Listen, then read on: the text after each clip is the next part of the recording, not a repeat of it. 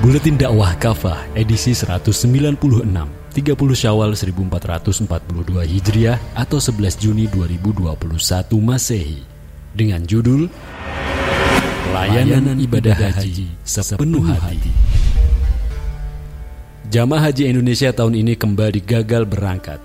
Pemerintah melalui Kemenak membatalkan pemberangkatan calon jamaah haji. Alasannya masih pandemi. Pembatalan ini menimbulkan persoalan lain, yakni menambah panjang daftar antrian keberangkatan calon jamaah haji di tanah air. Sampai tahun ini, antrian terlama di Indonesia adalah pada tahun 2055. Haji Kewajiban Agung Ibadah haji adalah salah satu rukun Islam dan kewajiban agung dalam Islam. Sabda Nabi Shallallahu Alaihi Wasallam, Islam dibangun atas lima perkara kesaksian bahwa tidak ada Tuhan kecuali Allah dan bahwa Muhammad adalah utusan Allah, menegakkan sholat, menunaikan zakat, haji, dan saum Ramadan. Hadis riwayat Al-Bukhari. Ibadah haji merupakan kewajiban dari Allah Subhanahu wa taala atas kaum muslim. Dalam surat Ali Imran ayat 97 Allah berfirman, Ibadah haji adalah kewajiban manusia kepada Allah, yaitu bagi yang mampu melakukan perjalanan ke Baitullah Siapa saja yang mengingkarinya, sungguh Allah Maha Kaya, tidak memerlukan sesuatu dari semesta alam. Menurut Imam Ibnu Kasir, menukil riwayat dari Ibnu Abbas, Mujahid dan yang lainnya, ayat tersebut bisa dimaknai siapa saja yang mengingkari kewajiban haji, sungguh telah kafir dan Allah tidak memerlukan dirinya. Ibnu Abbas radhiyallahu an berkata, ada, yang, yang bertanya, wahai Rasulullah, apakah haji wajib setiap tahun? Beliau menjawab, tidak, tetapi sekali seumur hidup. Lalu ada yang bertanya, apa yang dimaksud dengan jalan ke Baitullah? Beliau menjawab, bekal dan kendaraan. Hadis riwayat Ad-Darukutni. Profesor Dr. Wabah Zuhaili merangkum keterangan para ulama yang menjelaskan bahwa yang dimaksud batas kemampuan di sini adalah mampu badaniah, maliyah, dan amaniyah. Mampu secara badaniah adalah sehat, sehingga mampu menempuh perjalanan dan bisa melaksanakan semua rukun haji dengan sempurna. Mampu secara maliah adalah adanya kecukupan harta untuk berangkat ke tanah suci dan kembali ke negeri asalnya, untuk bekal perjalanan, serta untuk keluarga yang wajib menafkahi. Kewajiban haji tidak berlaku bagi kaum muslim yang tidak mampu, sampai ia punya harta yang mencukupi.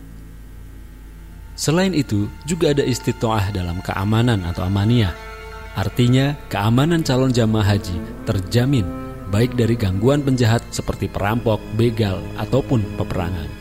Termasuk juga aman dari gangguan alam seperti badai di lautan, juga wabah penyakit yang berbahaya. Karena itu jika ada kondisi yang merintangi dan mengancam keselamatan kaum muslim dalam perjalanan haji, sementara halangan tersebut tidak bisa dihilangkan, maka hal demikian jadi pembatal syarat istitoah dalam berhaji.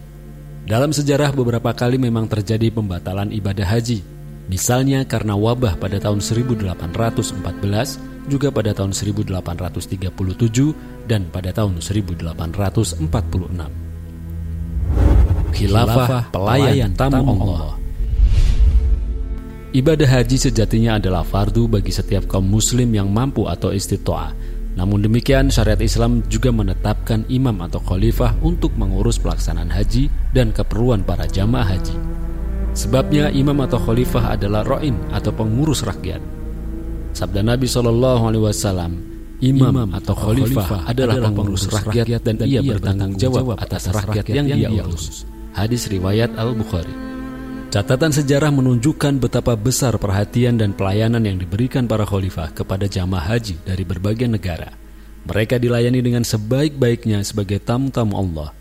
Pelayanan itu dilakukan tanpa ada unsur bisnis, investasi, atau mengambil keuntungan dari pelaksanaan ibadah haji. Semua merupakan kewajiban yang harus dijalankan negara. Ada beberapa langkah yang dilakukan oleh khilafah dalam melayani para jamaah haji ini. Pertama, Khalifah menunjuk pejabat khusus untuk memimpin dan mengelola pelaksanaan haji dengan sebaik-baiknya. Mereka dipilih dari orang-orang yang bertakwa dan cakap memimpin. Rasulullah Shallallahu Alaihi Wasallam pernah menunjuk Utab bin Asad, juga Abu Bakar As-Siddiq radhiyallahu an untuk mengurus dan memimpin jamaah haji. Rasulullah Shallallahu Alaihi Wasallam juga pernah memimpin langsung pelaksanaan ibadah haji pada saat haji wada. Pada masa kekhilafan Umar radhiallahu an, pelaksanaan ibadah haji pernah diserahkan kepada Abdurrahman bin Auf. Ibadah haji juga pernah dipimpin oleh Khalifah Umar radhiallahu an hingga masa akhir kekhilafahannya. Pada masa Khalifah Utsman radhiallahu an, pelaksanaan haji juga pernah dipimpin oleh Abdurrahman bin Auf radhiallahu an. Kedua, jika negara harus menetapkan ONH atau ongkos naik haji, maka nilainya tentu akan disesuaikan dengan biaya yang dibutuhkan oleh para jamaah berdasarkan jarak wilayahnya dengan tanah haram atau Makkah dan Madinah, serta akomodasi yang dibutuhkan selama pergi dan kembali dari tanah suci. Dalam penentuan ONH ini, paradigma negara khilafah adalah riayatul syu'un al-hujah wal umar, mengurus urusan jamaah haji dan umroh, bukan paradigma bisnis, untung dan rugi. Khilafah juga bisa membuka opsi rute darat, laut, dan udara – masing-masing dengan konsekuensi biaya yang berbeda. Ketiga, khalifah berhak untuk mengatur kuota haji dan umroh. Dengan itu, keterbatasan tempat tidak menjadi kendala bagi calon jamaah haji dan umroh. Dalam hal ini, khalifah harus memperhatikan satu, kewajiban haji hanya berlaku sekali seumur hidup. Dua, kewajiban haji hanya berlaku bagi mereka yang memenuhi syarat dan berkemampuan. Bagi calon jamaah yang belum pernah haji, sementara sudah memenuhi syarat dan kemampuan, maka mereka akan diprioritaskan. Dengan begitu antrian panjang haji akan bisa dipangkas karena hanya yang benar-benar mampu yang diutamakan. Keempat, khalifah akan menghapus visa haji dan umroh. Pasalnya, di dalam sistem khilafah, kaum muslim hakikatnya berada dalam satu kesatuan wilayah, tidak tersekat-sekat oleh batas daerah dan negara, sebagaimana saat ini Seluruh jamaah haji yang berasal dari berbagai penjuru dunia Islam bisa bebas keluar masuk Makkah Madinah tanpa visa. Mereka hanya perlu menunjukkan kartu identitas, bisa KTP atau paspor. Visa hanya berlaku untuk kaum muslim yang menjadi warga negara kafir, baik kafir harbi hukman maupun fi'lan.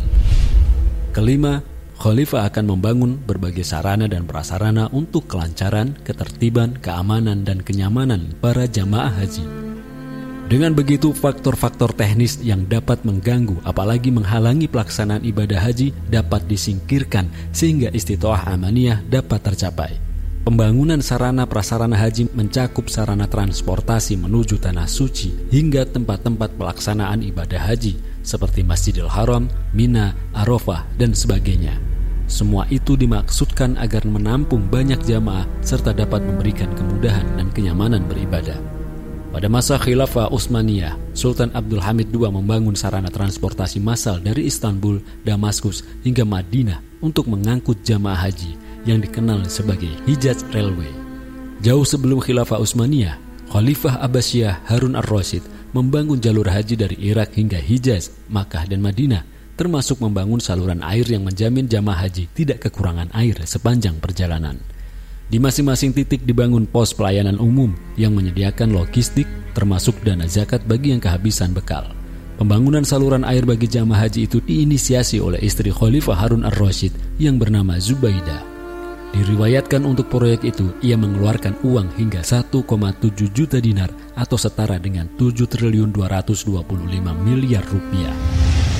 Keenam, pada masa pandemi atau wabah, Khilafah akan berusaha tetap menyelenggarakan haji dengan melakukan penanganan sesuai protokol kesehatan seperti menjamin sanitasi, menjaga protokol kesehatan selama pelaksanaan haji, pemberian vaksin bagi para jamaah haji, sarana kesehatan yang memadai, serta tenaga medis yang memadai.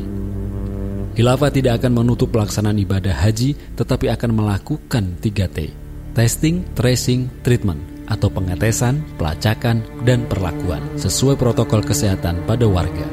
Mereka yang terbukti sakit akan dirawat sampai sembuh. Mereka yang sehat tetap diizinkan beribadah haji. Menutup pelaksanaan haji dan umroh adalah tindakan yang keliru karena menghalangi orang yang akan beribadah ke Baitullah. Semua aktivitas khilafah dalam pengurusan haji itu dilakukan dengan prinsip riayah atau pelayanan, bukan bersifat komersil atau mengambil keuntungan dari jamaah. Berbeda dengan hari ini, pengurusan haji diurus oleh negara masing-masing tanpa ada kesatuan pelayanan karena tiada kesatuan kepemimpinan. Akibatnya, sering muncul konflik kepentingan dan kesemrawutan, semisal pembagian kuota, komersialisasi hotel, tiket, catering, dan sebagainya. Demikian keagungan pelayanan haji yang dilakukan oleh para khalifah. Mereka benar-benar berkhidmat melayani tamu-tamu Allah sesuai dengan syariah Islam Tanpa pelayanan dari pemimpin yang bertumpu pada syariah, pelaksanaan ibadah haji sering terkendala dan bukan tidak mungkin menjadi ajang mencari keuntungan bagi pihak-pihak yang tidak bertanggung jawab. Hikmah Rasulullah Shallallahu Alaihi Wasallam bersabda, tidak ada balasan bagi haji mabrur kecuali surga. Hadis riwayat Al Bukhari dan Muslim.